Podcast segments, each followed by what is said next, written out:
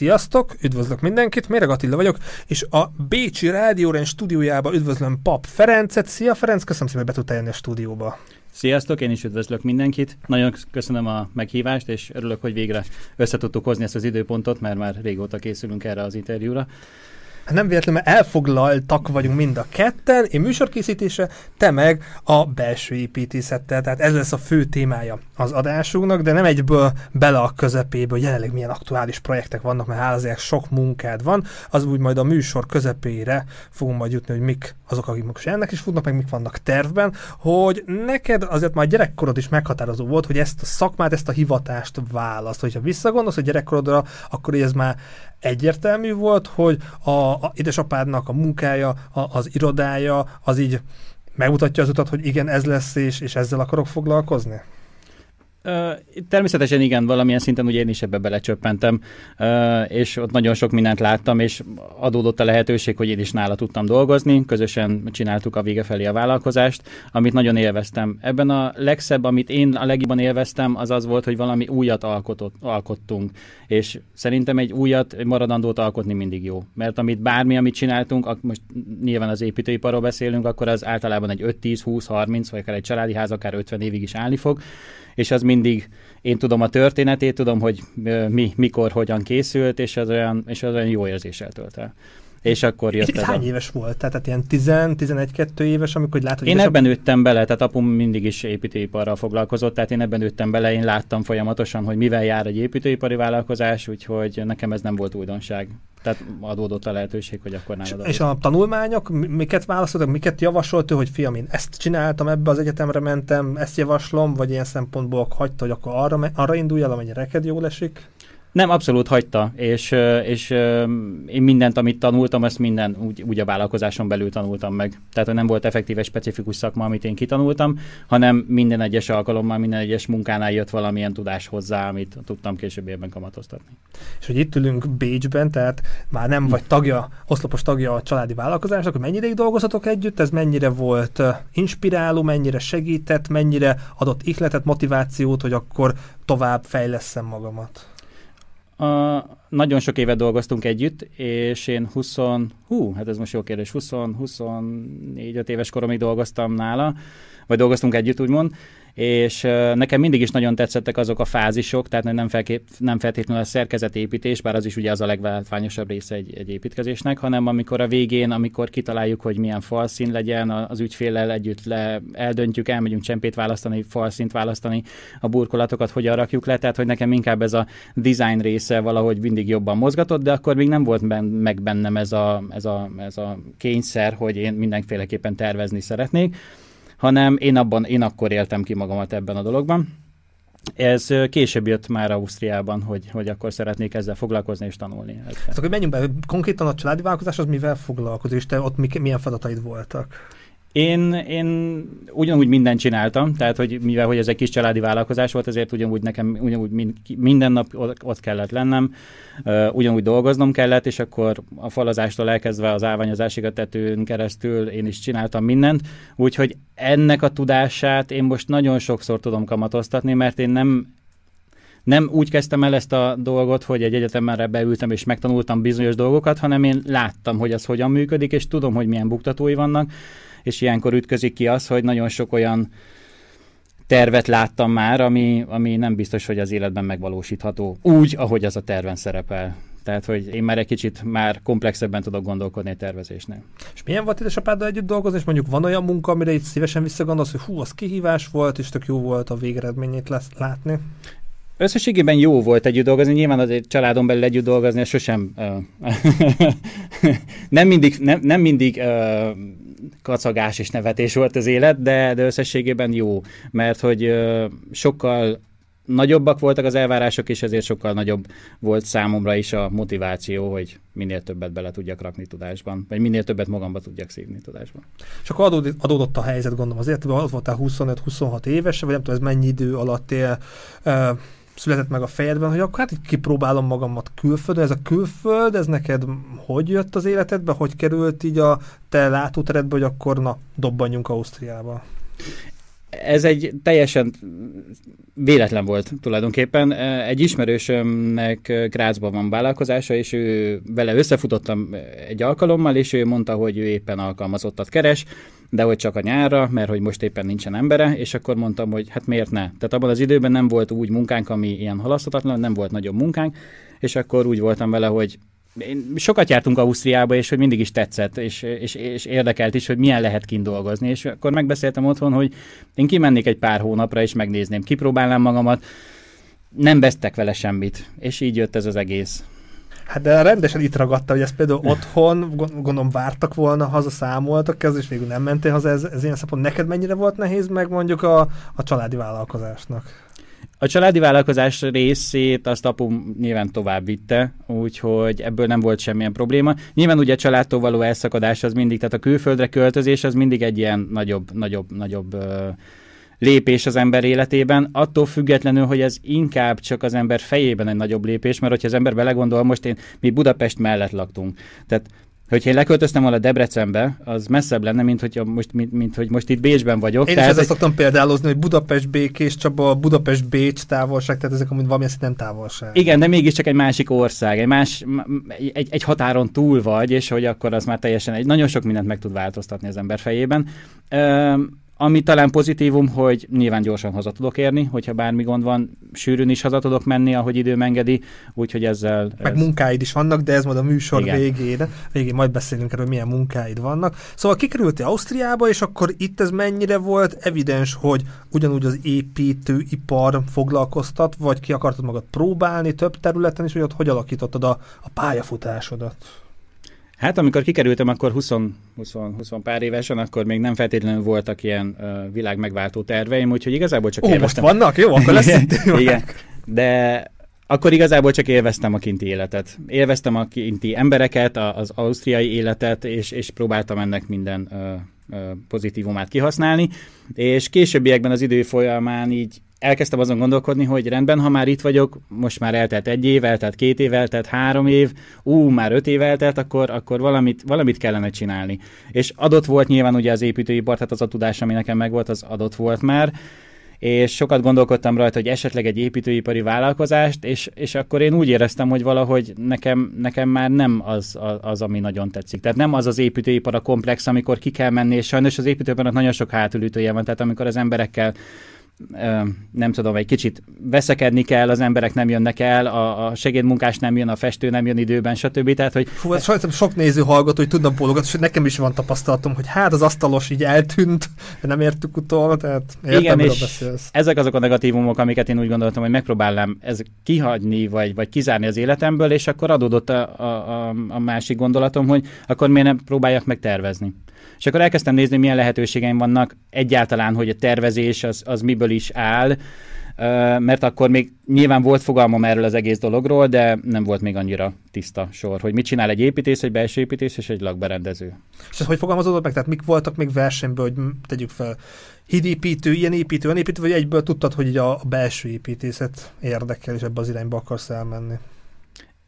Nekem, nekem valamiért ez, ez ugrott be így elsőnek, hogy, hogy én ezzel szeretnék foglalkozni. Maga a tervezés azért tetszik, mert hogy nyilván nyáron egy klímás irodában lehet ülni, télen nem ázok el, nem fázom, és ugyanúgy tudok alkotni, és egy újat létrehozni. Tehát, hogy valahogy így összeértek a szálak a fejemben, és akkor jutottam el erre a pontra.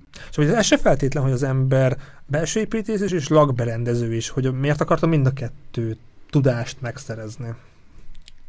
A belső építészet ugye um, nem akarok senkit, tehát hogy félre ne értés, ne, te, te, hogy mondjam, nem akarok senkit lenézni vagy leszólni. Igazából én úgy tudnám ezt a legegyszerűbben elmondani, hogy vannak ugye az építészek, akik megtervezik a házakat. Ugye ők a helyi építési szabályzat alapján szerint és az ügyfél igényei szerint összevágják, összefésülik ezeket az igényeket, és létrehoznak egy házat.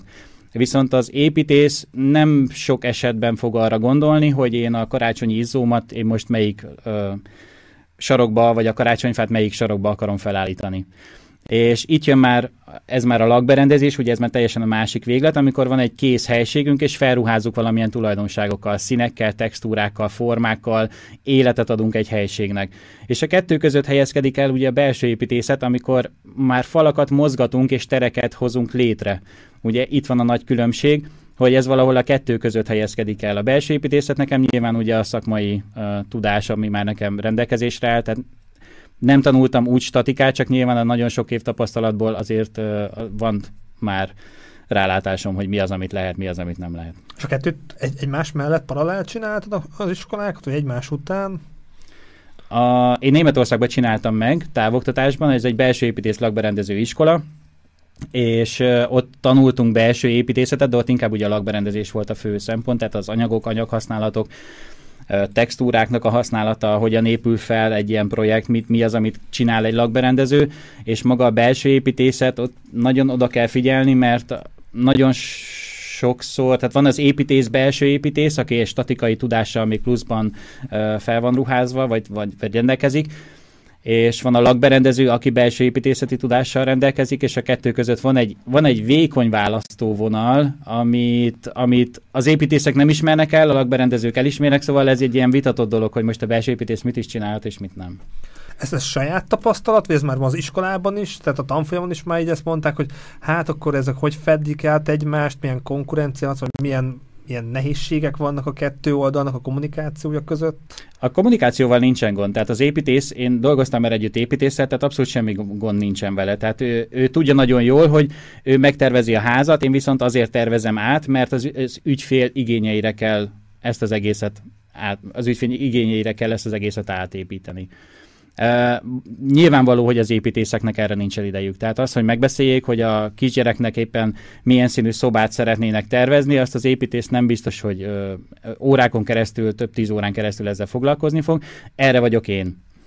De az belső építészekkel abszolút semmi probléma nincsen. Itt, uh, hogy még jobban érthető legyen a dolog, az építész, belső építész ugye ő hivatalosan egy tervet fog kiadni, én, mint lakberendező belső építész, én egy koncepciót fogok létrehozni, amit meg, meg tudunk valósítani. És jelenleg mm, milyen munkák találnak meg, inkább belső építészet, inkább lakberendezés, vagy azt, hogy tudják a, a klienseid, vagy megkeresek, mind a kettővel foglalkozó, hogy mind a kettő, mind a kettő tudást keresik nálad? Ez a kettő szorosan összefügg, mert hogyha van egy ház, vagy van egy lakás, amit át kell, amit szeretnénk felújítani, akkor nyilván adott a kérdés, hogy tudunk-e falakat mozgatni, be, válaszfalakat mozgatni, tudunk-e vízcsatlakozásokat mozgatni, bármi egyebeket, és hogyha ezeket mind érinteni kell, akkor én minden esetben ö, még szoktam, hogyha olyan falról, szakaszról van szó, vagy olyan dologról van szó, akkor nyilván egy statikust be kell vonni ebbe az egész dologba. De... És vannak extrém kérések, ahol tényleg falakat az igények, vagy a tereknek a jó kihasználása szempontjából, ez nem tudom mennyire evidensek, amit mondjuk a kliensek akarnak, vagy te javaslod, ezekben mennyire egy csapatként dolgoztak? maximálisan az ügyféllel együtt kell dolgoznom, ez, ez, ez természetes. Azt, hogy az ügyfélnek van egy elképzelése, azt nyilván én elfogadom, megrajzoljuk, mert ugye nyilván én tervezés alatt már én ugye 3D-ben is építem ugye magát a tervet, és be tudjuk járni egy konzultáció alkalmával, egy 3D-s bejárást végig tudunk csinálni, és el tudom mondani nyilván, hogy mindennek van hátránya, és mindennek van előnye, és hogyha elmondom és látja, mert általában az embereknek az a, a nem látják térben úgy a dolgokat. Tehát most nem a térlátásról van szó, hanem hogy maga az házban hogyan fog kinézni, mekkora is lesz az a kanapé. Mindenképpen szeretné egy háromszor két méteres kanapét, de viszont sokkal kisebb a nappalia, tehát hogy konkrétan a háromnegyedét elveszi. Nyilván teljesen más hatást fog kelteni, és hogyha én ezeket el tudom mondani, akkor az ügyfélnek megvan a lehetősége, hogy eldöntse, hogy igen, én ezt szeretném, mert nekem ez a fontos, vagy azt mondja, hogy nem, akkor inkább csináljuk egy kicsit másképp. Vagy toljuk arrébb a falat 5 centivel. Tudom, hogy furán hangzik ez az 5 centi, de hogyha pont az az 5 centi hiányzik, hogy ki tudjuk nyitni az ajtót, vagy pont beférjen még egy, nem tudom, még egy sütő, vagy egy, vagy a, az álmaink hűtőszekrénye, akkor sajnos ezeket meg kell oldani. És a nézők most látják a, a munkáidat, amiket megkaptam, és hogy készültem az adásra, mindjárt meg is keresem azt, hogy láttam egy kemenci, meg valad, készült is egy beszélgetés, ott lehet, hogy bejátszom majd azt a részt is, amikor így kint vagytok terepen, ahol látszódik is ez a kemence, és itt is vagyunk, hogy ez a kemence, inkább megyek a másik képre, jobban látszik, hogy ennek a kemencének a történet, ahogy, ha jól emlékszek, ott azt mondtad, hogy nem akarta megtartani az ügyfél, és te meggyőzted, hogy ez, ez mekkora harc volt, hogy mekkora érvek, ellenérvek voltak? Ö, ő egy nagyon kedves ügyfelem, neki már ez a harmadik projekt, amit készítek. Ennél a projektnél már ugye nyilván előzőleg már volt két közös munkánk, szóval már tudtam, hogy ő mit szeretne, sokkal gördülékenyebben ment a munka, és amikor megvette a házat, akkor, akkor felhívott, és mondta, hogy mindenképpen menjek ki, nézzem meg, mert szeretné ezt rendbe rakni. Ez a ház, ezt, ez, ezt a házat ezt úgy kell elképzelni, hogy ez egy teljesen tagolt ház volt, tehát ilyen nagyon pici helységek voltak, és nekem mikor kiérkeztem, már az első vízióm az volt, hogy ezeket nyissuk egybe. Itt jött ugye a probléma, hogy nyilván én mondhatom, hogy vegyük ki a falakat, akkor nyilván statikussal le kellett egyeztetni, hogy ez működőképes vagy nem. Rábólintottak, milyen megoldással lehet, igen, kellett beépíteni, és akkor ez mind megoldható lett. És volt bent egy kemence, igen, ő az. Volt benne egy kemence, nem így nézett ki természetesen, hanem csak egy ajtó volt, és be volt falazva ráadásul, és amikor beérkeztem, ez volt a konyha, igen, ez a konyha volt, és amikor megérkeztem a konyhába, akkor, akkor azt mondtam, hogy úristen, hogyha ez működik, akkor, akkor ezt megtartjuk. És akkor az ügyfél mondta, hogy nem, nem, mert hogy mellette van a, a, a fürdőszoba, most háztartási helység, és hát, hogy mindenképpen kell a hely a fürdőszobának, vagy a háztartási helységnek, mert a sok hely kell pakolásra, és akkor én mondtam, hogy én viszont nem szeretném lebontani, hogy nézzük meg, hogy működik-e. És akkor addig-addig jöttek a dolgok, ameddig megtartotta, Uh, nyilván a hely kárára, viszont most van egy olyan érték, egy olyan égköve magának az egész épületnek, ami, ami, ami nagyon-nagyon ritkaság most már. És hasonló szituációban már voltál, ahol meg kellett menteni, kicsit így meccsezni kellett, hasonló helyzetben nem tudom, mondjuk bármi falakkal, hogy ezt így tartsuk meg, de a kliens az inkább azt mondta, hogy legyen, és akkor sikerült meggyőzni racionális érvekkel, vagy esztetikai érvekkel? Volt, inkább általában ilyen apróságok, ugye ez inkább egy ilyen nagyon látványos dolog, mert hogy ez nem mindennapi, hogy házban belül manapság egyáltalán még van egy kemence, egy használ, egy működő kemence. Mindig számításba veszem azt, hogyha az ügyfél elmondja az első konzultációnál, hogy vannak bizonyos dolgok, amiket ő szeretne megtartani, például nagyszülőktől kapott, nem tudom, szék, vagy nem tudom, kép, vagy szekrény, vagy bármi egyéb, akkor nyilván ezt nekem tiszteletbe kell tartani, mert hogy annak nem az az értéke effektív, a piaci értéke van, hanem eszmé értéke az viszont sokkal nagyobb, és szeretném olyan helyzet, egy olyan helyre betervezni, ahol, ahol meg tudjuk mutatni, mert az ügyfélnek ez, ez nagyon sokat jelent.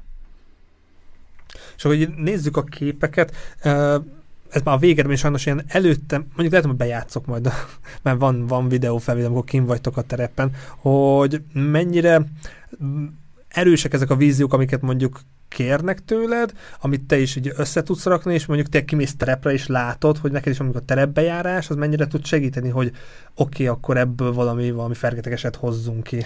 Ennél a projektnél ez egy nagyon extrém eset volt, mert hogy annyira széttagolt volt az épület, és annyira, hát mondhatjuk úgy, egy kicsit le volt pukkanva, hogy, hogy, a, hogy az ügyfelem nem nagyon látta benne a fantáziát, tehát hogy ő megvette ezt az épületet, és akkor azt várta, hogy akkor valamit közösen kihozzunk ebből a dologból, és szerintem gyönyörű lett a végeredmény. És ez mekkora munka volt olyan szempontból, hogy a, a zérót, hogy megvette a, a kliensed, és akkor megkeresett téged, elkezdtek dolgozni, terepbejárás, hogy tényleg ez a végeredmény megszeressen, amit láthattak a nézők. Mert mint hogy időben... Meg, igen, meg... időben, időben gondoltam. Hát nyilván ugye én végig kísérem az építkezést. Tehát egészen, egészen attól a ponttól, hogy engem megkeresnek, mi, mi elkészítjük a koncepciót, és nyilván ugye az én terveim alapján fog elkészülni a ház. Tehát, hogyha valamilyen technikai kérdés adódik, akár a villanyszerelőtől, vagy akár a burkolótól, akkor én ezt vagy az ügyféllel szoktam leegyeztetni, hogyha a burkoló felhívja, akkor ne legyen keresztkérdés, és tudjon rá válaszolni, vagy pedig direktbe volt már arra is példa, hogy akkor direkt megbeszélem a, a, a villanyszerelővel, hogy mi, mi, mi az én elképzelésem, és akkor ő ezt megvalósítja. És akkor most lehet látni, hogy a, a, a aktuális kliens, aminek a házár, akinek a házáról beszélünk, hogy ez a kemence bekerült, és akkor itt, a, hogy ez nincsenek fotók sajnos, de ez a videó itt van, akkor hogyan nézett ki ez a kemence, akkor segítesz, vagy tudod, hogy hol van pontosan a videóban? Sajnos már nem. De mi megyünk, ott a kemence, ott a kemence, ott van, ott van, ott, ott van. van. igen, igen, igen. És igen. akkor ez, ennek, ezelőtt be volt építve, vagy valamit mondtál? E, ez, ez a hosszú helység, amit most látunk, ez, ez három helység volt. Nem, a, egy, kettő, igen, ez még három helység volt, igen. És az egészet egyben nyitottuk, mert hogy teljesen felesleges volt, és két külön szobát ki tudtunk alakítani. Tehát mindent abszolút az, az ügyfél igényére tudtunk átalakítani. Nem semmi, nem semmi. Itt van az a szituáció, akkor itt a statikussal, a statikussal egyeztetned kell, hogy akkor falakat hogy lehet kivenni elmondom, hogy nekem mi az elképzelésem, hogy én mit szeretnék, és elmondom, hogy miért, és akkor utána a statikussal egyeztetünk, és akkor ő azt mondja, hogy ez lehetséges, amennyiben ezt így fogjuk, most nyilván ez technikai dolog, de ezt így tudjuk megoldani, és akkor én ennek függvényében, akkor én azt úgy fogom megtervezni. Hát itt amúgy szuper, és tényleg a nagy tér, de ez mekkora munka volt ilyen szempontból, ki lehessen, vagy tehát plusz gerendák kellenek, tehát minimálisan, ami nekünk laikusoknak amúgy érdekes lehet, hogy mekkora munka, mennyire nehéz, tegyük fel egy falakat csak úgy kivenni. A hatalmas ígerendákat kellett fölülre beépíteni, annak nyilván a tartó szerkezetét kellett két támasztófalat is beépíteni, és ugye ez a tervezésnél is fontos volt, mert ugye nem tudtuk annyira felszorítani az ígerendát, mint amennyire szerettük volna, és ebből volt egy kis tervezés átalakítás, de, de sikerült ezt megugrani nem semmi, gratulálok, hogy szépen nézett, néz ki, hogy, hogy honnan indult, ez a előtte, utána, és majd lesz majd egy-kettő olyan fotót, majd meg fogunk állni, hogy előtte, utána hogy nézett ki az adott helyszín, és hogy mit varázsoltatok ki belőle. Hát gratulálok, ez egy, ez egy szép, szép munka. Uh, és te nyilatkoztad is abban a rövidebb riportban, hogy Hundertwasser milyen hatással van rád, én nagyon szeretem Hundertwasser, hogy a természet felenyit, hogy nem mindig a párhuzamosok, meg nem mindig a tökéletességre kell törekedni, hogy a kérdésem az lenne ez ügyben, hogy neked Hundertwasser miért fontos, meg milyen hatással van a lakberendezői és belső építészi, építészi munkádra. Hundertwasser számomra egy, egy, egy, egy abszolút egy zseni volt, mert hogy én személy szerint nem szeretem a, a, a szimmetrikus dolgokat, de nyilván ez egyénfüggő. Van olyan, amikor az ügyfél határozottan kéri, hogy már pedig ezeknek bizonyos dolgoknak szimmetrikusnak kell lenni. Én nem szeretem, mert hogy nyilván az életben sincsenek természetesen szimmetrikus dolgok. Hundertwasser nyilván egy nagyon extrém módon tudta ezt ötvözni a művészetével egyben, tehát hogy amit ő, ő, ő készített, az abszolút egy művészet volt. Ezek, ezek mint egy képek, ezek, ezek az épületek élnek. Tehát, hogy bár ez kortól függetlenül, ha ránéz az ember, mindig elcsodálkozik rajta, hogy ilyen van. Tehát, hogyha ezt lefestette volna, akkor is azt mondod, hogy úristen, ilyen nincs az életben, és ő ezeket meg is tudta alkotni és teljesen időtálló, a, a, amit alkotott. És a munkádban ezt hogyan tudod beintegrálni? Tehát konkrétan volt, amit mondjuk a, a kliensnek így el tudtam magyarázni, nem kell pont középen lenni, nem kell szimmetrikusnak lenni, nem kell párhuzamosan futni, hogy volt ilyen, ami így megvalósult, mert meg tudtad győzni, vagy, vagy esztétikában jobban mutatott, és, és meg is valósult? Bizonyos, bizonyos dolgokat ö, természetesen át tudok ö, vinni én is a, az én tervezéseimbe, de nekem a legfontosabb dolgom az ügyfél igényeire kialakítani. Uh, nyilván egy Hundertwasser azért egy kicsit elég extrém dolog lenne, hogyha egy az egybe azt próbálnánk meg lemásolni, még ja, nem is de, lehet. De, de apróságokon is amúgy sok múlik. Nagyon sok múlik. Ez, ez, ez abszolút egyén válogatja, hogy ki mennyire szereti a szimmetrikus és az aszimmetrikus dolgokat. Valaki például szereti az éles kocka dolgokat, valaki szereti inkább a letisztult harmóniát, a, a, a gömbölyű vonalakat. Tehát, hogy ezek már mind olyan textúrák és olyan részletek, amik, amik később összhangba fognak kerülni. És hogy a alkotásaidat néztem, mutatom mindjárt a nézőknek, hogy tegyük fel, ezek mekkora, mennyire különleges kérések a, a kliensek részéről, amikor mondjuk egy ilyen tetőt akar, vagy ilyen mm, plafont, vagy mennyezetet akarnak, hogy ez mennyire különleges munka, és akkor itt pontosan mit is látunk. Ő a... Á, igen. Ő egy Németországban elkészült projekt volt, itt csak a nappalit terveztem, ebben ez volt a, a, a különleges, és a tulajdonosnak az volt a kérése, hogy mindenképpen a világítással próbáljuk meg a nappalit feldobni. És addig-addig tervezgettünk, ameddig jött egy ötlet, itt már be hozzá csatolnám ugye belső, vagy a munkámhoz azt, hogy annyira sok új technológia és lehetőség van manapság, ami, ami régen nem volt, hogy ezzel ma már nagyon nehéz lépést tartani. Tehát nekem is nap mint nap jönnek új dolgok szembe, amiket el kell olvasnom, hogy tudjam, hogy milyen technológia, és nekem ez egy, ez egy építő elem, amit később fel tudok valamikor használni.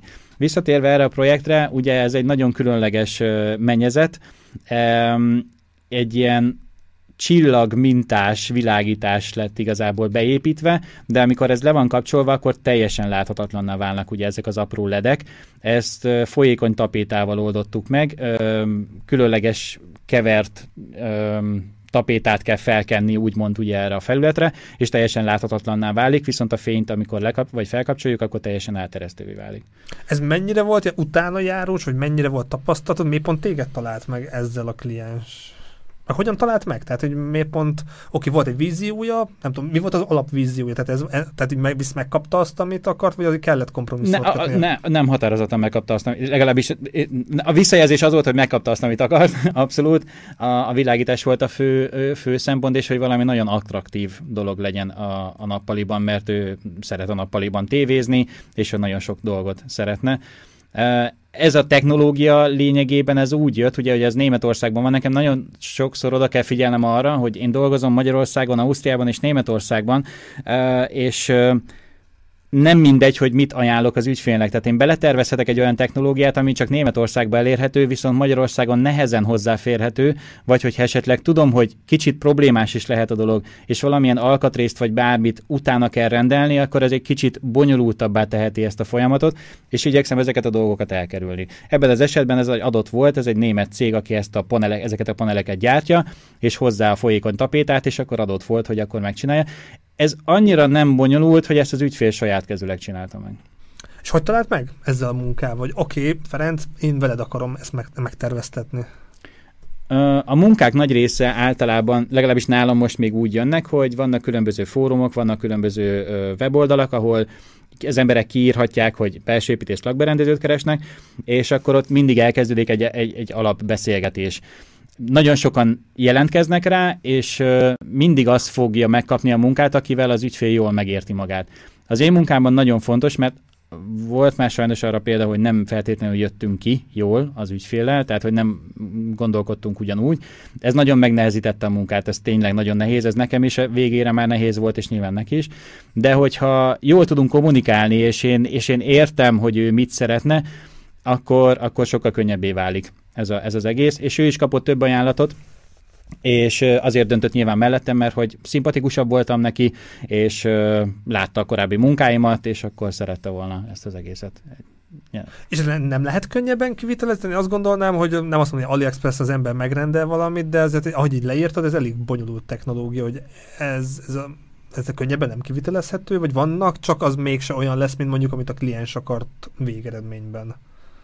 Hát nyilván az AliExpress ugye az egy ilyen extra, extra Mondtam valamit abszolút. Tehát természetesen. Az, hogy ezzel a technológiával még én sem dolgoztam, vagy volt még dolgom, úgyhogy nyilván én is megpróbáltam utánolvasni, ahogy lehet. Uh, hatalmas elő nyilván ugye Németország, vagy egy vagy német, vagy egy osztrák piacnál sokkal több a visszajelzés, mint mondjuk egy magyar piacon. Tehát egy német nyelvű közegben sokkal több információt fogok tudni összegyűjteni bizonyos dologról, mert sokkal nagyobb a piac, sokkal többen uh, kommentelik ezeket a dolgokat. És hogy elkezdtem utána olvasni, akkor nagyon sok pozitív visszajelzés volt, tehát hogy egy, nyilván nem mennek tönkre egy év múlva, mert akkor baromi, na, bocsánat, nagyon kellemetlen az, hogy igen, nagyon kellemetlen az, hogy, hogy le kell szedni az egészet, le kell szedni a tapétát, tehát hogy ez alatta van egy panel, és, és ez nagyon nehéz javítani. Viszont ez a cég nyilván ad még hozzá olyan alkatrészeket, és amit később ebben ki lehet cserélni. Tehát számomra mindig az a fontos, hogy próbáljunk meg ne olyan dolgokat beépíteni, amit csak egyszer tudunk beépíteni, hanem, hanem hogyha esetleg javítani kell, akkor lehessen javítani. És ha mondjuk valaki most nézi az adásunkat, és ú, hát én is akarok, ez, ez mennyire bonyolult, mennyire anyagi, tehát milyen, mennyire kell a zsebébe nyúlnia valakinek, mert lehet, hogy az így eltántoríthatja, hogy hú, hát akkor lehet, hogy maradok az AliExpress, hogy ez körülbelül, amennyit ez be lehet mondani. Nem, ez... nem annyira horror összeg, mint amennyire effektív kinéz. De nyilván ez ízlés kérdése, hogy ez most kinek tetszik, kinek nem. Most itt például pont látjuk, hogy piros vagy kék. Uh, nyilván ugye ez egy RGB kör, ez egy külön LED szalag volt ugye körbe, magát a mennyezetnek a kialakítását oldottuk meg így, hogy ezt külön lehessen kapcsolni. Uh, nyilván ízlés kérdése, de, de nem egy akkora horror összegről beszélünk. És itt említetted, és ez hogy tök érdekes, hogy három országban dolgozol, tehát ez amilyen szinten három szabályrendszer, jogszabályok és társa, hogy ez mennyire bonyolult, mekkora kihívások vannak, mennyire jó ez, hogy három országban is dolgozol. Nagyon nehéz. engem részben, tehát nyilván azok a, azok a területek, amiket én érintek, ott nyilván megpróbálok utána olvasni a, a jogszabályoknak, amennyiben szükséges, de ugye a lakberendezés belső építészet egy koncepciónak az elkészítése, vagy egy tervnek a leadásánál ö, kevésbé kell ezekre a dolgokra odafigyelni. Tudom, hogy milyen előírások vannak, de ezek akkora különbségek nincsenek, de ezeket nyilván észben kell tartanom. Ami nagyon nehézséget szokott okozni, nyilván az ügyféle való kommunikáció. Mai világban már abszolút nem ördögtől való, hogy mindent online működtetünk, de ez nem, nem tudom egyszerűen kizárni azt, hogy ne találkozzak személyesen, vagy ne menjek ki a helyszínre, és ott ne tudjunk egy bejárást megcsinálni. És mennyire vannak extrém különbségek, mikre kell gondolni, ami hogy mondjuk Magyarországon és Ausztriában, akár van ilyen, hogy mondjuk két országban működik, máshol nem, vagy mindenhol máshol vannak, tehát milyen sziszi mennyire bonyolult ez így a te, szakterület, te kettő szakterületeden így a három országban így megfelelni most nem fogok országneveket mondani, de nyilván ott a különbség abból adódik, hogy, ki a, hogy bizonyos országban sokkal komolyabban veszik az előírásokat, és be, bizonyos dolgokat jobban betartanak, mint mondjuk egy másik országban, és akkor most így próbálok nem semmilyen negatívumot mondani. Nyilván ezeknek az előírások, ezek túl vannak biztosítva, tehát minden olyan kérés, vagy olyan, olyan jogszabály, ezek túl vannak biztosítva. Például egy nagyon egyszerű példa, hogy ezt így mindenki meg tudja érteni, hogyha valakinek van egy, egy nagy hely, egy nagy nappalia, aminek a sarkába beépítünk egy konyhát, ez, ez manapság már nagyon divatos, hogy a konyha is hát ez, a, ez amerikai. Így van. Ennek van más neve, és én tudom, amerikai típusú nappali konyha. Igen, amerikai típusú, igen, konyha nappali. És viszont a nappaliba szeretnénk egy kandallót beépíteni. Megveszük a kandallót, és beépítjük rendes fatüzelésű kandalló, mert hogy ez meleget ad, és hogy annak ugye látványtűztere van. Viszont elkezdjük a konyhát is felújítani, és elmegyünk egy konyhastúdióba, és a konyhastúdióban elmondjuk, hogy mit szeretnénk. Szeretnénk egy olyan pára elszívót, aminek merés sok rántott húscsütök, és szeretnék egy olyan pára elszívót, aminek nagy a teljesítménye. Kis szakmaiság. Egy ilyen pára... Belefér nyugodtan. Egy, egy, olyan, egy ilyen pára elszívónak már olyan nagy teljesítménye van, hogy akár nem akár, szóval egy ilyen, egy ilyen kicsit erősebb pára elszívó már ilyen 600 légköbmétert is el tud szívni óránként. Tehát, hogyha 100 négyzetméterre kiszámolod, akkor ez körülbelül nyilván elméleti szinten, de hogy egy fél óra alatt vákumosra tudja szívni magát az egész területet. Természetesen ez nem fog ö, megtörténni. Ilyenkor jön a probléma az, hogyha ezt a levegőt mi nem belül keringtetjük, hanem ki, megpróbáljuk kivezetni a szagot, tehát hogy kifújjuk a pára elszívóval, mi fog, mit fog eredményezni? Bekapcsoljuk a kájhát, a kájhában lévő füst a meleggel a kéményen próbál távozni, viszont a pára elszívónak a, a, az erősségéből adódóan hol fog visszajönni a levegő, hol nem fog, emiatt nem fog vákum alakulni, a kéményen keresztül vissza fogja az égésteret szívni. Ennyire komplexen kell gondolkodni. Ezek nagyon apróságok és nagyon extrém helyzetek, viszont nekem ezzel tisztába kell lenni, hogy ez nem, ez, ez no tehát abszolút, tehát hogy ez életveszélyes. Erre nyilván 86 millió megoldás van, de ilyen szempontból, tehát amikor valaki csak azt mondja, hogy nekem csak egy konyhát kell tervezni, akkor ezeket nekem számításba kell venni. És vannak ilyen gyakran ismételt kérdések, vagy kérések, hogy hát én ezt így szeretném, meg úgy szeretném, mert így láttam, úgy láttam tegyük egy hollywoodi filmben, amik úgy már díszletek, és hát a valóságban ezek nem megvalósítanak, hogy vannak, amik mondjuk így érdemes elmondani, hogy hát ez, ezek gyakran szeretnék a kliensek, de hát ezek, ezek a no-go kategória.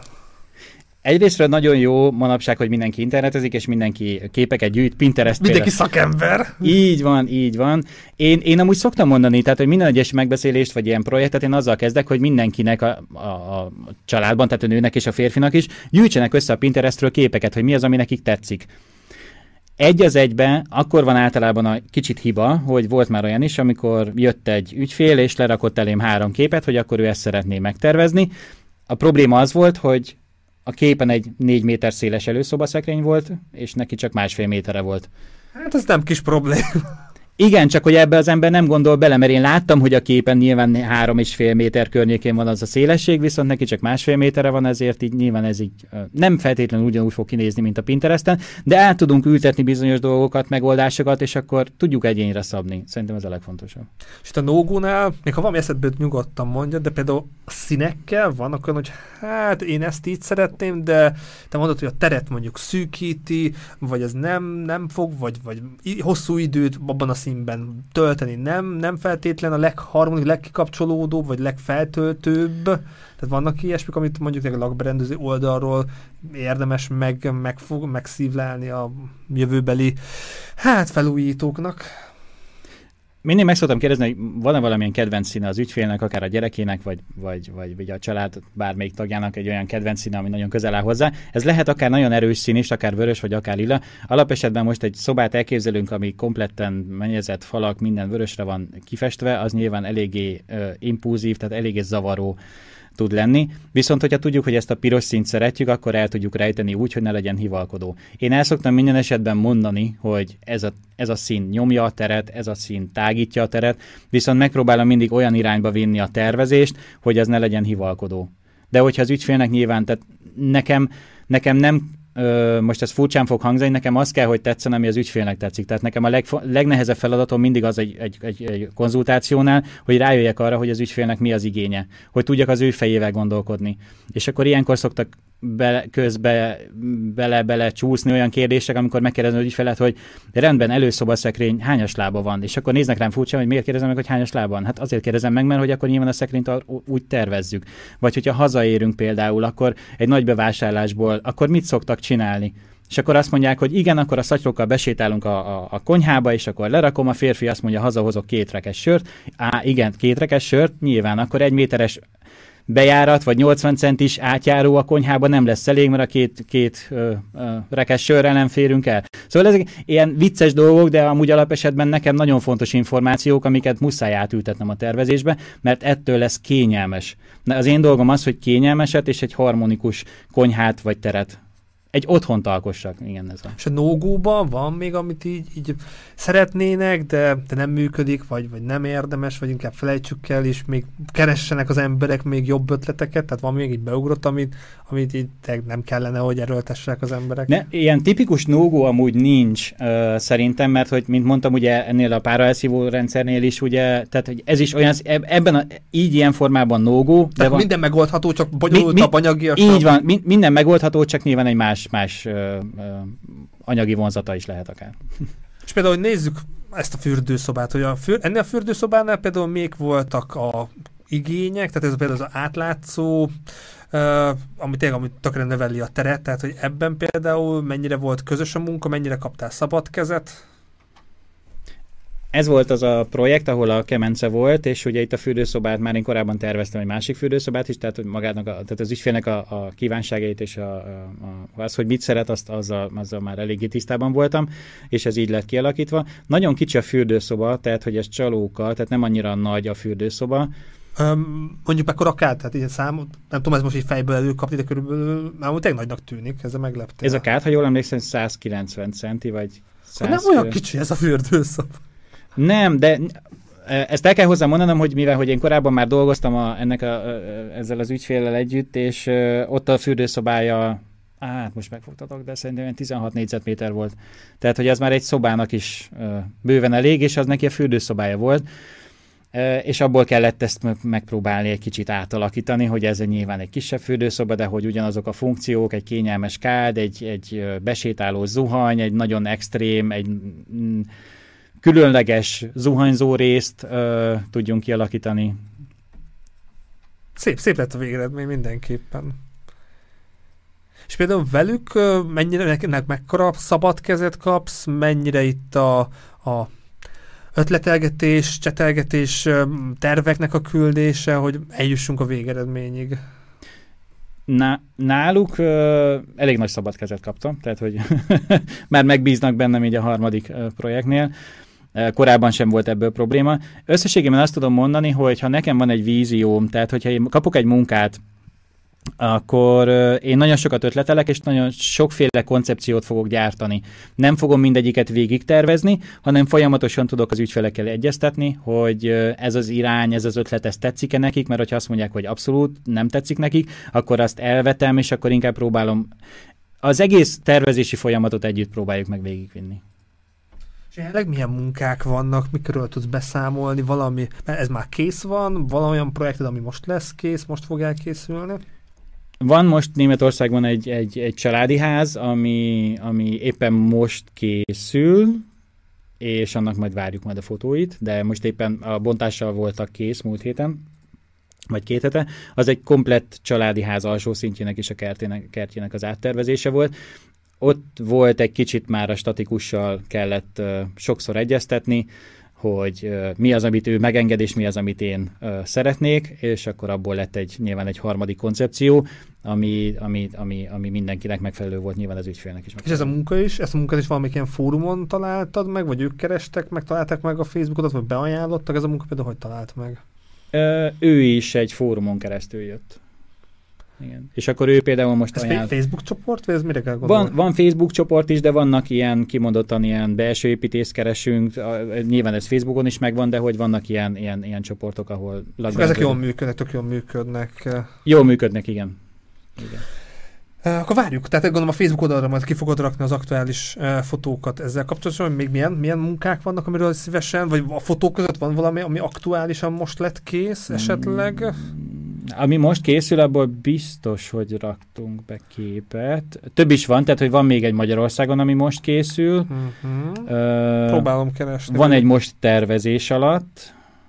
Na mindegy, futnak a képek, és akkor mond közben nyugodtan. Igen, ő az, ami most éppen építés alatt van, ott például még a, fel, a felső emelet még nincsen kész, de a, a koncepció megvan, úgyhogy majd ha készen lesz a szerkezet, majd akkor talán újra egyeztetnünk kell, hogy pontosítsuk a, a, a terveket.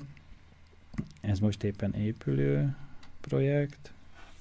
Igen, ő is, ugye ez egy másik koncepció volt. Mindig általában több koncepciót szoktam elkészíteni, hogy az ügyfél lássa és hogyha van, hogyha látom, hogy az ügyfél bizonytalan, akkor megpróbálom az ő elképzeléseit is, annak ellenére, hogyha esetleg tudom is, hogy nem megvalósítható, vagy nem néz ki jól, szeretem neki megrajzolni, hogy lássa.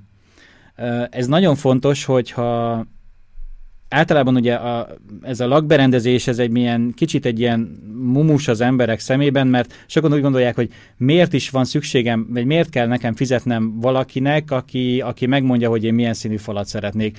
Ez nem így van, ez nem ennyire fekete és fehér, hanem én szeretem megbeszélni az ügyfeleimmel azt, hogy mi az, amit ők szeretnének, és hogyha ő valamihez ragaszkodik, én megrajzolom, és ő akkor látni fogja már, hogy akkor nem úgy fog kinézni, mint ahogy ő elképzelte. És akkor az ember ezeket a gondolatokat eleng- el tudja engedni. Viszont, hogyha én megtervezek valamit, én átadom az ügyfélnek, ő ezt megépíti, biztos vagyok benne, hogy a végén lesz olyan kérdés, mi lett volna, ha és én ezt nem szeretem. Tehát ne legyen mi lett volna, ha kérdés a végén, hanem nézzük meg az összes lehetőséget, szálljunk rá egy kicsit több időt, és legyen a tökéletes. Adódik a kérdés, hogy mondjuk milyen hibákat tudnak elkövetni a, a civilek, akiknek mondjuk max Pinteresten, meg Instagramon ötleteltek, és maguknak próbálnak valamit összehozni, hogy vannak ilyen gyakori hibák, amiket így elkövetnek, és akkor hát akkor utána abba kell lejelniük az életüket, vagy idővel azt úgyis szét fogja bombázni. Általában, hogyha az ember magának épít vagy felújít, akkor, akkor és beköltözik, akkor úgyis úgy fogja alakítani a lakását, hogy ez neki egy otthon legyen. És egy, csak egy nagyon egyszerű bagatel dolog, karácsonyfának az izzóját hova fogod bedugni, ilyenkor vesz az ember még két hosszabbítót, mert csak a kanapé másik oldalán van konnektor. Az embernek ilyenkor nem fog feltűnni, de viszont, hogy én ezt a tervezéskor meg fogom kérdezni, hogy szeretnél az ablak köré nagyon sok világítást ö, rakni, akkor rakunk oda egy konnektort. Ha szeretnél a teraszra egy jacuzzit rakni, akkor rakjunk oda egy vízcsatlakozást és egy konnektort.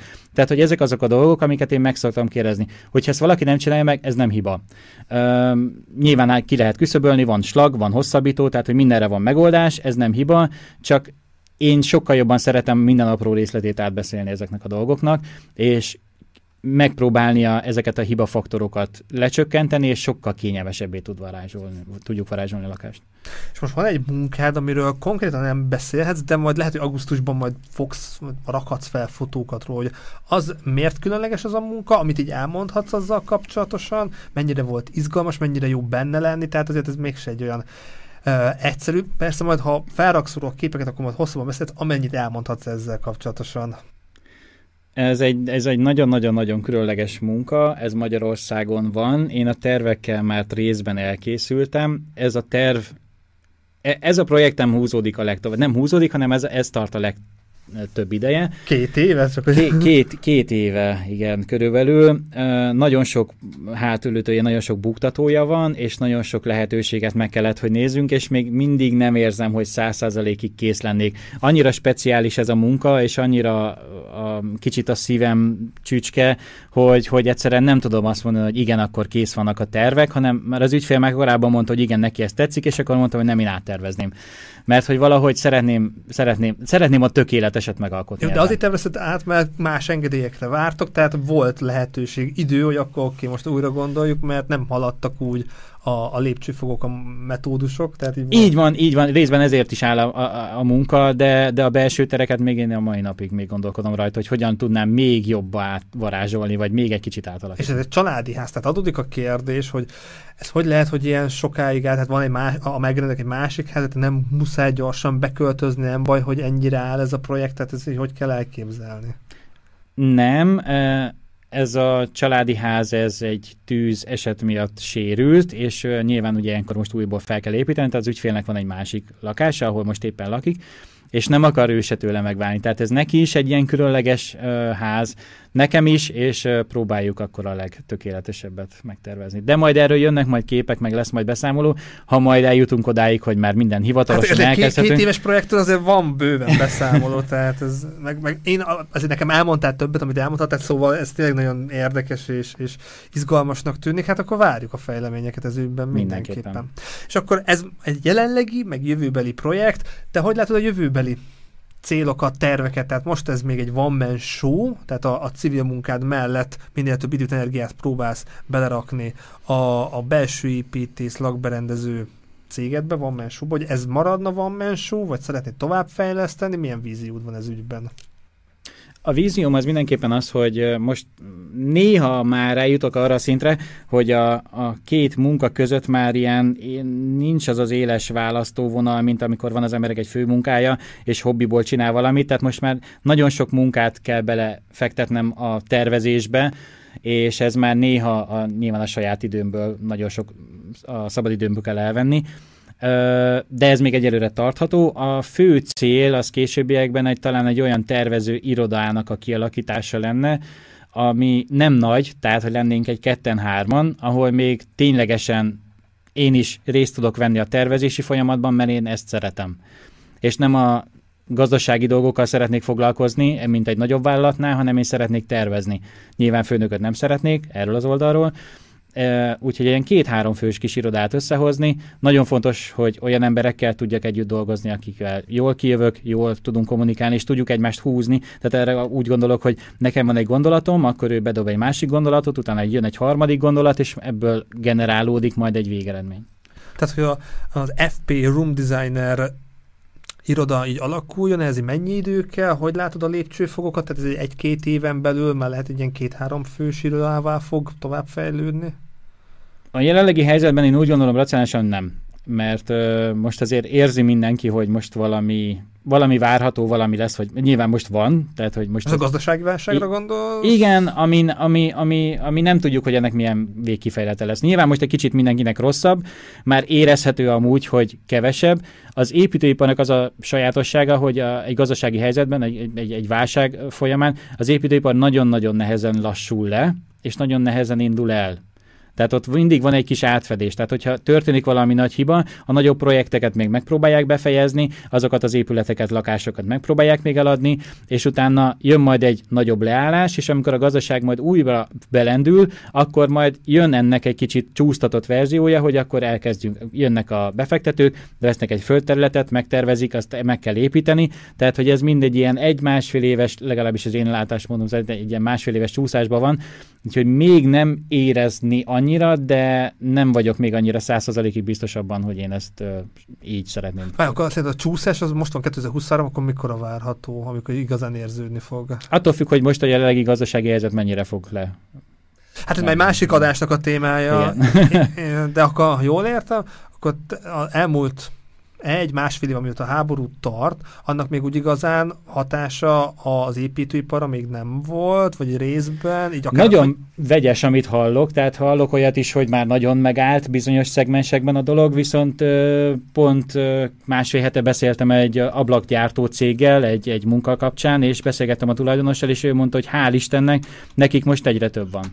Szóval hallok mind a két oldalról, hogy valaki azt mondja, hogy most nagyon jól megy, viszont hallok olyat is, hogy aki azt mondja, hogy nagyon. Hát én, nekem, én azt gondolnám, hogy a, az anyagok, tehát hogy minden drágú, meg ezt lehet hallani, tehát hogy a fától kezdve minden drágú, tehát mindenre hatása van, ami meg lehet, hogy a építőknek, építetőknek is így a hát így akkor megállnak projektek, leállnak, nem bírják, nem ezzel kalkuláltok, tehát ilyesmi neked például konkrétan van, hogy oké, okay, most te megtervezed, akkor megtervezed utána a kivitelezés az már más hatás, de lehet, hogy kapcsolatban vagy egyes kliensekkel, hogy most így például megállt a projektjük, mert annyira elszálltak az árak konkrétan. Volt, volt már ilyenre példa, hogy elszálltak az árak. Ugye pont most ugye a háború uh, okozta uh, nagy uh, ilyen uh, építőanyag árak nagyon iszonyatosan elszálltak, tehát már így árajánlatot vas szerkezetekre most már ilyen két napra adtak. Tehát nincs az, hogy kész egy árajánlatot, és akkor az majd egy hét múlva eldöntött, hanem két napos árajánlatok, napos árajánlatok voltak, tehát hogy ezt elképzelhetetlen. Uh. Szóval, uh, szóval sok minden van, ami, amit nyilván egy kisebb házépítésnél, hogyha mondjuk kell nekünk kettő igerenda, akkor érezzük, hogy igen, háromszor annyiba kerül. Oké, okay, hát de hogy... De hogy Fáj. Igen, nagyon sok, nagyon sok, de nyilván ugye most az egész építkezésnek az egy, az egy csak egy x százaléka, sajnos mindennek felment az ára, de mondjuk, hogyha van egy gyártósorod, és szeretnél egy új csarnokot építeni hozzá, akkor ott már azért nem elhanyagolható. Például most csak a vasról beszélünk, tehát az acélszerkezetekről beszélünk. Úgyhogy és kíváncsi már... tudsz segíteni amúgy a klienseknek, hogy honnan érdemes, mert azért már elég nagy rálátásod van, tehát hogy ezeken azért lehet spórolni, akár ilyen hasznos tanácsokat is tudsz nekik mondani, hogy hát ezt tudod, ez most egy akciós, most csapjatok le rá, bármi ilyesmi. Persze, természetesen, tehát hogy én, én, én igyekszem, nekem valamiért mindig egy kicsit a, a fenntarthatóság olyan tekintetben a fejemben van, hogyha van egy átalakítás például, és hogyha ott valamit kibontunk, akkor azt fel tudjuk-e használni. Tehát, hogyha kibontunk egy falat, ami régi típusú házból, ami kisméretű téglából épült, akkor és arra van energiánk, hogy ezt megpucoljuk, akkor abból szép dolgokat tudunk építeni kint. Itt tudsz még erre konkrét például, nekem a környezetvédelem nagyon fontos, tehát én több, több adásban is foglalkozok vele, hogy volt, ahol ez így sikerült, ahol tudtatok megmenteni, és tényleg ez így ilyen szempont nem a sitre került, nem szemétre került, hanem mondjuk tényleg Persze. második second life-ja lett. Persze. Uh, Ausztriában ugye nagyon sokszor előfordulhat az, vagy nem csak, Magyar, nem, nem csak Ausztriában, hanem Magyarországon is, hogy, uh, hogy mondjam szépen, hogy épül a ház, kijön a tulajdonos, és azt mondja, hogy neki ez nem tetszik. Tehát van ez a szint, mindegy. Most ezt ettől tekintsük el. a néz... Igen.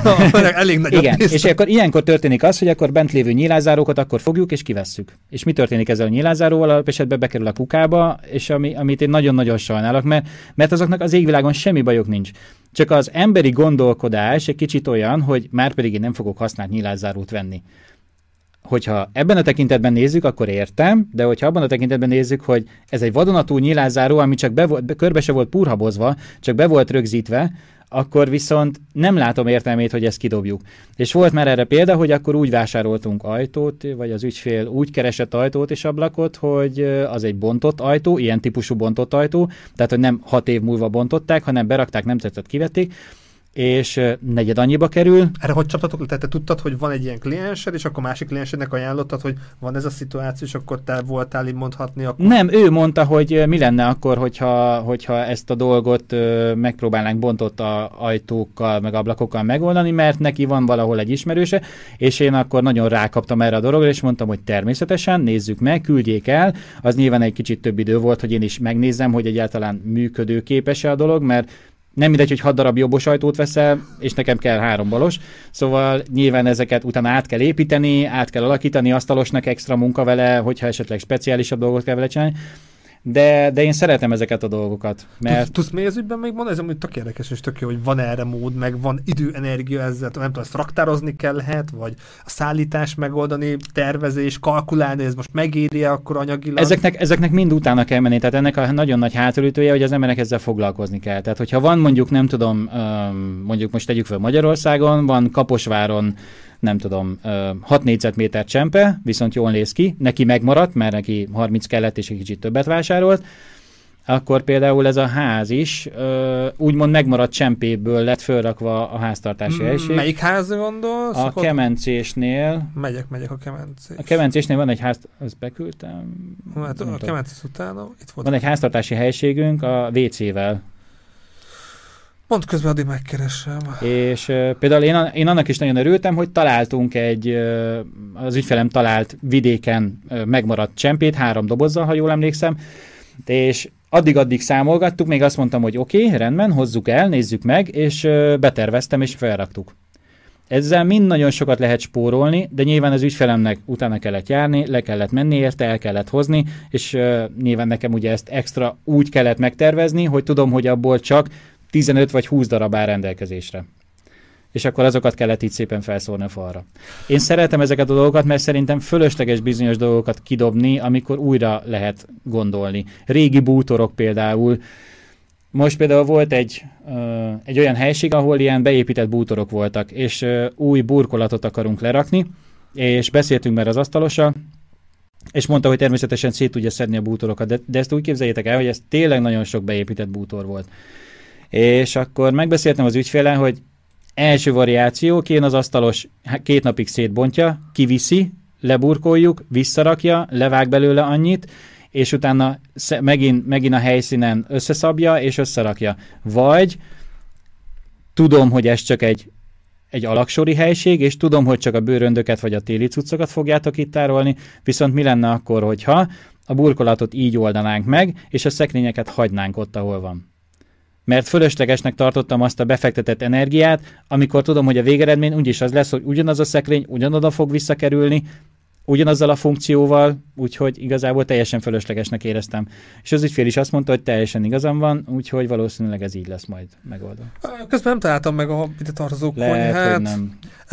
De e, e, ez, ez mi kell? Tehát kapcsolatrendszer, vagy vannak erre kifejezetten szakosodott Facebook csoportok, hogy hogy lehet ezekre így lecsapni, megtalálni? Vagy jó fogásban, Magyarországon abszolút működik a jó fogás. Jó fogás. Hát akkor meg a Wilhelben is akár itt. Így van, természetesen. Hogyha neked van 6 négyzetméter csempéd, ami megmaradt, vagy nem tudom, három tekercs tapétát. Például én a lakásomba úgy vettünk tapétát, hogy me, volt, uh, volt kiárusítás, nem is tudom, hogy hol voltunk, valamelyik boltban voltunk, volt kiárusítás, és nagyon olcsón adták a, a, a tapétának a tekercsét, amúgy ilyen 25-30 euró volt, és tényleg talán nem tudom, 50 centért vagy 1 euróért, mert csak kettő darab volt belőle.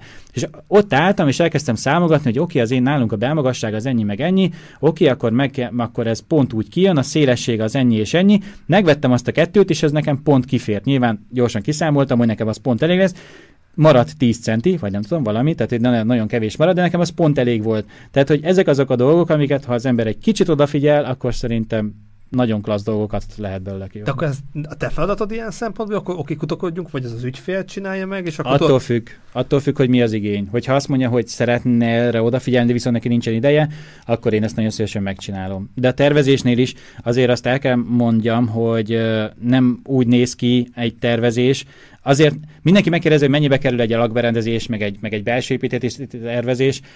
Nagyon nehéz erre számot mondani, és méghozzá azért, mert én azt mondom, hogy akkor, nem tudom, most, hogyha Magyarországon nézzük, akkor ilyen 3000 forinttól 20 ezer forintig négyzetméterenként, ez egy tényleg egy iszonyatosan tág fogalom, és pontosan azért, mert van olyan ügyfél, aki azt mondja, hogy rendben, velem beszéljünk, beszéljek meg mindent, és a végén adjak neki egy táblázatot, amiben benne van, hogy a kanapét ebből a boltból ennyiért fogja tudni megvenni, egy bevásárlólistát magyarul.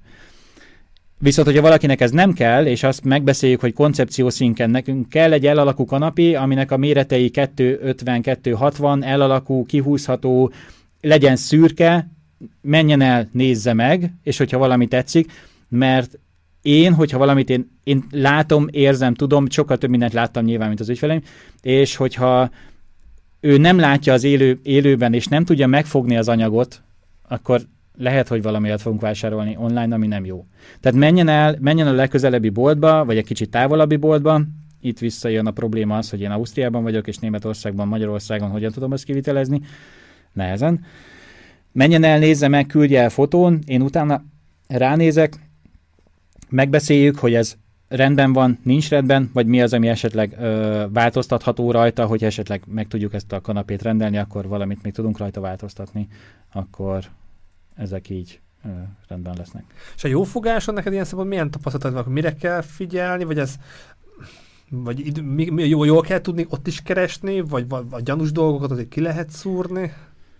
A jófogás ez egy érdekes ö, dolog, nyilván ki lehet fogni nagyon jó dolgokat, ö, de ezt hozzá kell tennem, hogy vannak olyan bizonyos ügyfelek, akik a, ilyen, ilyen bontott és, és újra hasznosított dolgokkal nem értenek egyet, vagy nem, nem, nem tudják egyelőre hova rakni. Tehát ő azt mondja, hogy akkor inkább elmegy egy fürdőszoba stúdióba, elmegy egy konyha stúdióba, és akkor én ott megvásárolom, megvásárolom azt a kanapét vadonatúj onnan, nem vagyunk egyformák, úgyhogy ez, ez nyilván valakinél ez nagyon jól működik, valakinél nagyon nem. És akkor nézzük, hogy van-e, mondjuk a kliens mondja, hogy hú, tégla tök jó lenne, vagy ez, meg az, meg amaz jó lenne, és akkor te meg akkor, hogy akkor rámész a jófogásra, találsz is valamit, kiszűröd, hogy oké, okay, ez de nem érdemes vele foglalkozni, vagy nem elég mennyiség és társít, tehát ilyen szempontból, ha tudod, hogy mit akarsz keresni, akkor relatíve bármit meg lehet találni a jófogáson? Persze. Persze. Ha nem, akkor nyilván ugye nekem az eszköztáramban ott van ugye a Wilhelben, az nyilván ismer, mindenki ismeri, vagy Kleinanzeige, ugye Németországban. Tehát, hogy azért ott elég sok minden és van. Kincsekre akadtál eddig? Tehát, hogy van, ami, van, ami nem is gondoltad volna, hogy ez, ez meg lehet találni, és hogy milyen jó állapotban?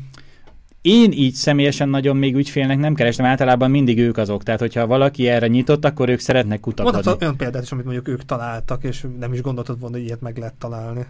Fú, most én nem is tudom, hogy ugye most így hirtelen most ugye a Championél ragadtam, meg ugye a bontott ajtóknál. Azok is nagyon jó példák. Uh, Hú, nem is tudom, hogy mi volt. Meg, meg tudom, most én valamikor láttam, hogy például a szaunát, meg ilyen kiskerti házat, és valaki ilyen cufersenke, tehát ingyen el lehetett venni, tehát ilyen banális dolog. Persze, hogy gyorsan le kell csapni, meg akkor hoppá menni kell, meg el kell, mert valaki azonnal akarja, takarítsák el, tehát ilyen szemben nem azt mondom, lehet, hogy valamit csak alkatrésznek, vagy részben lehet felhasználni, de, de ez a fenntarthatóság ilyen szemben tök jó, ez így fontos gondolat nektek is, vagy neked Hát is? amennyire megoldható, én igyekszem erre odafigyelni, nyilván nekem az ügyfélnek az igényeit kell uh, szem előtt tartani, de például igen, nem tudom, használt gépek, konyhai gépek, például nagyon jól tudjuk, hogy például a régebbi, mondjuk egy Miele ö, sütőt, hogyha valakinek egy három év után nem tetszik, és megpróbálja olcsón eladni, egy Miele sütőnek valószínűleg nem lesz semmi baja, vagy hogyha igen, akkor meg van hozzá az utolsó csavarig minden. Szóval, hogyha az ember egy kicsit foglalkozik vele, akkor azért lehet. Vagy konyhák például, hogyha csak egy elem nem fér bele, akkor még hozzá tudunk vásárolni nagyon sok esetben például vannak olyanok, tudok olyanról amúgy, amikor egy konyhastúdiót átalakítanak, és eladják a benne lévő konyhákat, ugye azok méretre vannak gyártva, konyhapult, annak megvan egy fix mérete.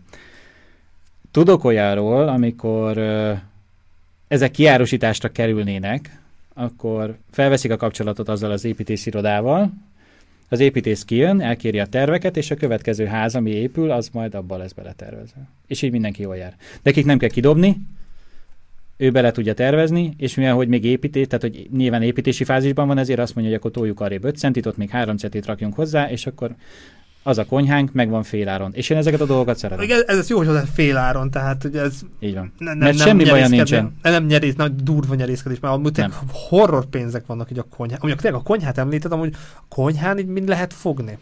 Tehát hogy van, amin, amin nagyokat lehet fogni, tehát a pultok, tehát a pult, tehát nem vagyok egy ilyen konyha expert, de, de brutál pénzek vannak egy konyhában, és csak kamillázik az ember, ez miért. Annyira, annyira sok mindent lehet, hú, a konyha az egy nagyon specifikus dolog, nagyon sok mindent tudnék róla mesélni. A, a gépek most jelen pillanatban, amit ki tudnék emelni, hogy a gépekkel például most elég sok probléma van. Ezt olyan tekintetben értem, hogy tegyük fel, van a Bosch, mint ugye nagy ö, gyártó, és ö, van neki mosogatógépből, nem tudom, 50, bocsánat, 60 különböző féle fajta mosogatógépe. Te bemész egy Bosch kereskedésbe, megrendeled, és azt fogják mondani, hogy akkor nem tudom, 5 hét múlva megérkezik. De ugyanezt fogják neked mondani 3 4 év múlva is, ugyanezt fogják neked mondani egy év múlva is. Mert nincsen alkatrész, amiből elő tudják ezt állítani. Én most már drasztikusan azt szoktam... Ezzel megleptél. Sajnos. Ö, az alapmodell, mi, mi, ők megpróbálják előbb az alapmodelleket legyártani. Sokszor belefutottam már ilyen fajta problémába. Konkrétan az egyik barátunk például Mennyit várt? Három évet várt a sütőre. Előfordulhat. Nem azt mondom, nekem legalábbis ez a tapasztalatom, és, és el szoktam mondani az ügyfeleknek, hogyha konyhát tervezünk, akkor én már hozzárakom, hogy úgy menjenek el konyha ö, gépeket vásárolni, hogy bemegy, és ami raktáron van. Mert ha rendelünk, az vagy megjön, vagy nem. És hogyha már a Bosnál ezt többször hallottam, hogy ez problémát jelent, aki nem kicsi, tehát hogy nyilván a, a Bosch Grouphoz elég sok minden hozzátartozik, akkor, akkor ez egy ilyen nagyobb globális szintű probléma. De nyilván ugye ez nyilván az autóknál is visszaköszön, most már lehet hallani, hogy azért nem, nem ugyanaz van, tehát nem az van, hogy bemész a volkswagen és azt mondod, hogy szeretnék egy, egy ilyen autót, és szeretnék bele egy tolatókamerát, mert azt mondják, hogy nincs tolatókamera. Ez egy konkrét eset, tehát hogy tényleg nincs, nem tudsz rendelni pont ennyi. Tehát, hogy ezzel lesz. Ez. És ugye ezek az elektronikai csipeknek a gyártásából eredendően nyilván az alapmodelleket fogják gyártani, az extrább dolgokat viszont már próbálják hátrébb sorolni.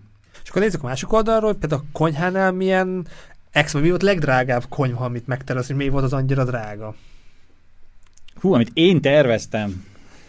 És mondom, ott nem volt, gondolom, minden meg lehetett, ezt ilyen igény, olyan igény, ezt szerették berakni, és tehát csak egy, le, le, mondhatni számot is, hogy meglepődjenek, akár valaki házvásárlás, lakásvásárlás, vagy egy konyha mennyibe tud kerülni. Uh ezt el kell, hogy mondjam, tehát van, van ez a bizonyos kategória, amikor már az emberek nem úgy terveznek konyhát, mint ahogy mi gondoljuk, hogy akkor bemegyünk, és azt mondjuk, hogy szeretünk rántott hús sütni, szeretnénk egy sütőt, hanem bejönnek az emberek, és azt mondják, hogy szeretnék egy attraktív konyhát, viszont abban ne legyen mosogatógép, mert amikor elő koktélozok a barátaimmal, akkor ne zörögjön, ezért hátul legyen egy másik konyha, amit használok. Azt a... Jó, oké, mindig talál az ember valamit. Van ilyen is, sok. Úgyhogy nyilván ez, ez minden pénz kérdése. A legdrágább konyha, amit én terveztem, azt már nem is tudom, talán 40 ezer euró körül volt.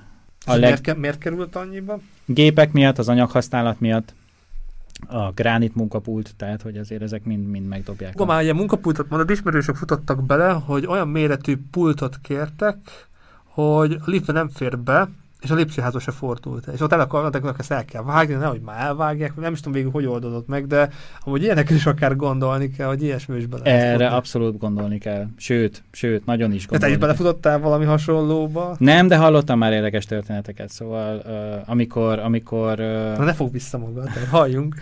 Le, le, hallottam olyan történetet, hogy uh, tervezési hiba nyilván, mert nem lehet fölvinni. Egy hatalmas konyhaciget volt egy gránit munkalappal, nem emlékszem már a méretére, talán két és fél méterszer egy 80, tehát hogy tényleg egy nagyobb darab, tehát hogy annak súlya van, tehát azt nem viszi föl két ember, de nem is ez volt a probléma, hanem az volt a probléma, hogy ez egy régi bérház volt, és egy tetőlakástba kellett volna fölvinni, és amikor kiérkeztek, akkor tudatosult az összeszerelő, összeszerelő csapatnál, hogy ez így nagyon nem fog működni.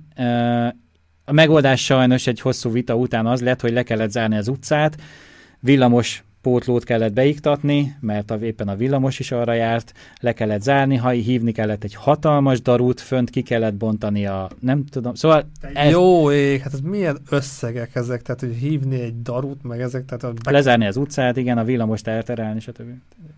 Ez Van ilyen. A legdrágább konyha, amit láttam, tehát hogy egy el lehet képzelni, az nem tudom. Tehát nem, nem ritka, amikor az emberek 70-80-90 százezer eurót költenek csak a konyhára. Nyilván ezek nagyon extrém esetek, meg nyilván azoknak az embereknek ez nem pénz.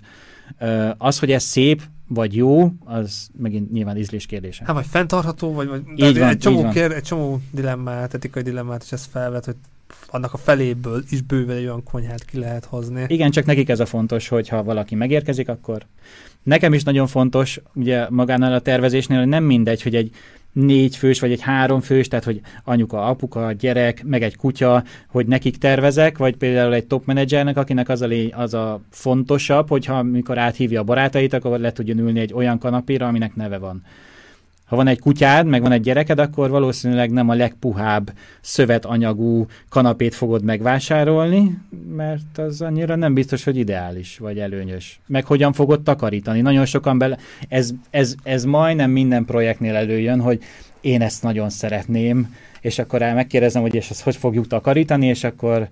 Te most kanapéra gondolsz, vagy akár... Ámblok, bármire.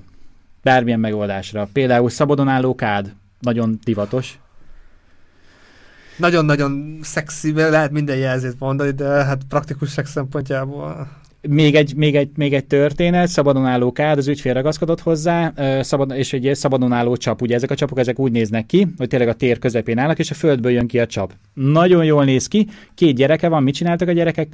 Körülötte fogócskáztak. Mi történt? Eltörték a csapot. Szóval ezek azok a dolgok szerintem, amiket érdemes számításba venni. Én elhiszem, hogy katalógusba illő, és hogyha valakinek ez a, az igénye, akkor nagyon szívesen meg tudjuk tervezni, viszont el szoktam mondani, hogy előfordulhatnak bizonyos dolgok, amikor nem biztos, hogy a legideálisabb. Nem is tudom még nekem, hogy mi ugrik be, még a robotporszívótok, ez egy csomó mindenre így meggondolni kell így a tervezésnél. Persze, persze, persze. Hol lesz a helye robotporszívónak? Akkor például már okos otthonrendszerekre is gondolni kell már az építésnél. Itt már arra gondolsz, hogy mondjuk tényleg a pultra rárakom a telefont, akkor úgy töltsön, vagy ilyen milyen okos otthonok? Nem, az okos otthon, az okos otthon az most jelen pillanatban, ami az emberek fejében van az, hogy hangvezérléssel felkapcsolom a lámpát, a telefonommal mm, kinyitom az ajtót, de ez, ez azért jóval túlmutat. Tehát, hogy az okos otthon rendszereknek a, a legnagyobb előnye, hogy ők monitorozzák azokat, akik ott élnek, és monitorozzák a környezetet is. Ezt úgy kell elképzelni, hogy én elmegyek otthonról, és beállítok egy hőfokot, akkor tudja, hogy én nem vagyok otthon, akkor nem kell fölöslegesen fűteni, hűteni.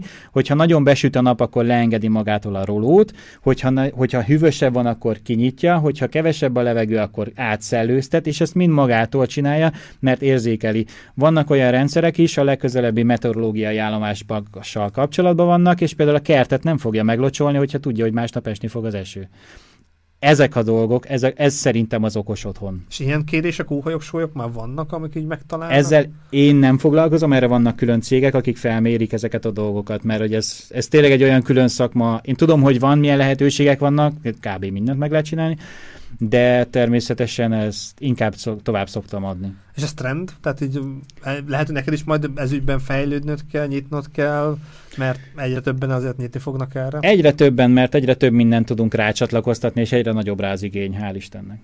Mert ugye ezzel mind nagyon sok energiát meg tudunk spórolni. Hát a távvezérlésre tényleg figyeled, hogy mi, mi történik, időjárás, ez, ez a rolós dologtól kezdve, és nálunk is, hogy nekünk mondjuk saját példában, hogy nekünk ez olyan hülyesség, hogy elektromos rólunk van. Tehát ez így volt a lakáshoz, és valószínűleg elromlik, akkor nem, mi nem gyúlhatunk hozzá, cserélni kell, ez az amaz. Mm, és tényleg sok minden múlik rajta, hogyha leengedjük, úgy hagyjuk, akkor a napsütés fekvés szempontjából, hogy melegíti fel a, a nappalit. Szóval ezek nagyon sokat számítanak, és ezt távolról lehet irányítani, én általában, ha nem vagyunk ott, akkor leengedve hagyjuk. Tehát most Igen. De valaki lehet, hogy a növény miatt, kutya miatt, bármi miatt, meg akkor oké, menjen már föl, mert a süt a nap, tehát itt sok mindenre lehet gondolni. Igen, és ez szerintem összességében egy jó dolog, és jó, hogyha ezeket megpróbáljuk kihasználni, ezeket a lehetőségeket. Nem, az okos a telefon, tehát az is mennyire megkönnyíti az életünket, mert mennyire lehet hülyeségre is használni, de most nézzük a jó oldalt, lehet jó dolgokra is használni, hogy te például hogy az okos otthonoktól például mit vársz, valami már működik is, vagy már nem csak sci-fi, hanem az életünk része, vagy mit várnál még egy évben, ami úgy megvalósulhasson mondjuk még a mi életünkben. Ez az optimalizálás szerintem ugye most az okos otthonok szerint én egy kicsit úgy látom, hogy most még ez annyira új keletű dolog, hogy most jönnek a hozzávaló technológiák, például víztisztító rendszerek, annak az optimalizálása, a visszajelző rendszerek, ezek már mind létező dolgok, de hogy ezeknek biztos, hogy lesznek még nagyon sokfajta finomított változatai. Ez, ez a fenntarthatóság szempontjából szerintem ez egy nagyon fontos téma ebben nagyon sokszor, nagyon sok pénzt bele lehet ölni, és hogyha megvan rá lehetőségünk, én szoktam javasolni, hogy tegyük meg. Nem azért, mert hogy 5000 forint legyen a rezsink, vagy, vagy, vagy 10 forint legyen a rezsink, hanem azért, hogy ezzel teszünk a környezetünkért is. Tehát, hogyha meg tudjuk oldani, és van rá keretünk, akkor oldjuk meg. Nem Mondasz fe... konkrét példát, amit így tudta, ajánlottál, és meg is valósult? Ennél az izgalmas projektnél lesz majd valószínűleg egy átfogó okos otthonrendszer ami, ami mindent is tud majd vezérelni. Tehát ablakot nyitni, ablakot csukni, ö, sötétíteni, világítást állítani. Mondjuk nyilván világítás a legkevesebb, de hogy így monitorozni a, a környezetet, hogy meg az emberi szokásokat. Hogyha minden nap este hétkor érsz haza, akkor mondjuk felfűti neked, és tudja, hogy körülbelül ilyen 7 és 8 között szoktál elmenni tusolni, akkor, és mondjuk nyár van, bekapcsolja az elektromos padlófűtést csak a tükör előtti részen, hogy amikor kiszállsz a tusolóból, akkor meleg kőre lépjél rá, nem fogja felmelegíteni a helységet. Szóval nagyon extrém, nagyon furának tűnő dolgok is lehetnek ebből, de, de szerintem ezek mind praktikusak. Hát meg, összeadód, meg, meg összeadódnak ezek, tehát sok, sok Így van, hát hogyha itt tudunk egy kicsit spórolni, meg ott is tudunk egy kicsit spórolni, nem kell az egész fürdőszobát felfűteni, mert éppen csak mit tudom, 21 fok van, az még valakinek hűvös, valakinek meleg, mindegy, de hogyha meleg érzete van az embernek a, a alulról, akkor már teljesen más hatás kell. Ugye a műsor végén kiknek javaslod, hogy keressek, meg mennyi kapacitásod van, mennyire vagy most leterhelve, hogy néz ki a jelenleg? A, Mivel egy, egy, egy, egy projektnek a végigvitele az ez egy hosszabb folyamat, mindig adódik valamilyen kérdés. Most van munkám, igen, de, de szívesen állok rendelkezésre bárkinek, aki, akinek tudok segíteni. Akinek bármilyen kérése van, nyugodtan írjon rám, tudunk, tudunk egy konzultációt is akár összehozni, vagy tudunk ajánlatot adni, nyilván így SOS. Azt szoktam erre mondani, hogy ha valaki az ügyben keres, próbál megkeresni, hogy milyen színű tapétát rakjunk föl a falra, természetesen abban is nagyon tudok segíteni, de, de általában ilyenkor már inkább azt szoktam mondani, hogy nézzük meg, milyen lehetőségek vannak, és hogyha az ügyfélnek valami tetszik, akkor nézzük meg, hogy megcsinálom a 3D-s terveket, mert hogy ez nem egy akkora volumenű átalakítás. De ebben is nagyon szívesen tudok segíteni. Kedves nézőink, hallgatóink, reméljük sok kérdésetekre tudtunk válaszolni, meg kicsit így árnyaltabbá tettük a lakberendezést, meg a belső építészetet. Ebben a műsorban ennyit raktunk bele, de aki egyszer volt Feri, az nem azt jelenti, hogy soha többet vissza nem jöhet. Tehát, hogyha a jövőben lesz valami izgalmas projekted, ami kapcsán beszélhetsz, és van kedved mesélni, akkor szívesen látlak újból itt a stúdióba. Köszönöm szépen, hogy be tudtál jönni most erre az adásra. Én is nagyon szépen köszönöm, és remélem, hogy sok kérdésre meg tudtunk válaszolni, hogy mivel is foglalkozom én tulajdonképpen, mert nagyon sok sztereotípiával találkoztam már, és mindenképpen ez a különleges projekt, hogyha elkészül, elindul, azt majd úgyis a Facebookon is, meg akkor majd jövök, és akkor beszámolunk még Jó, róla. szabadon foglak. Kedves nézzünk, hallgatóink, hogyha hasznos volt az adás, osszátok meg ismerőseitekkel, hogyha van bármilyen kérdésetek, ami az adással kapcsolatos, belső építészet, tapéta színválasztásban lehet, hogy abban én válaszok, vagy tovább küldöm a kérdést, megkezdem Ferit. És Nyugodtan akkor... te is, hogy esetleg úgy van, akkor tudsz tanácsot adni már.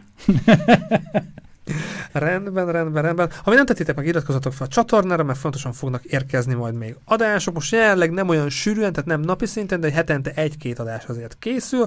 A legközelebbi adásnak az időpontát most nem tudom, de szerintem egy tréner fog jönni, meg majd jön majd egy balettáncos is.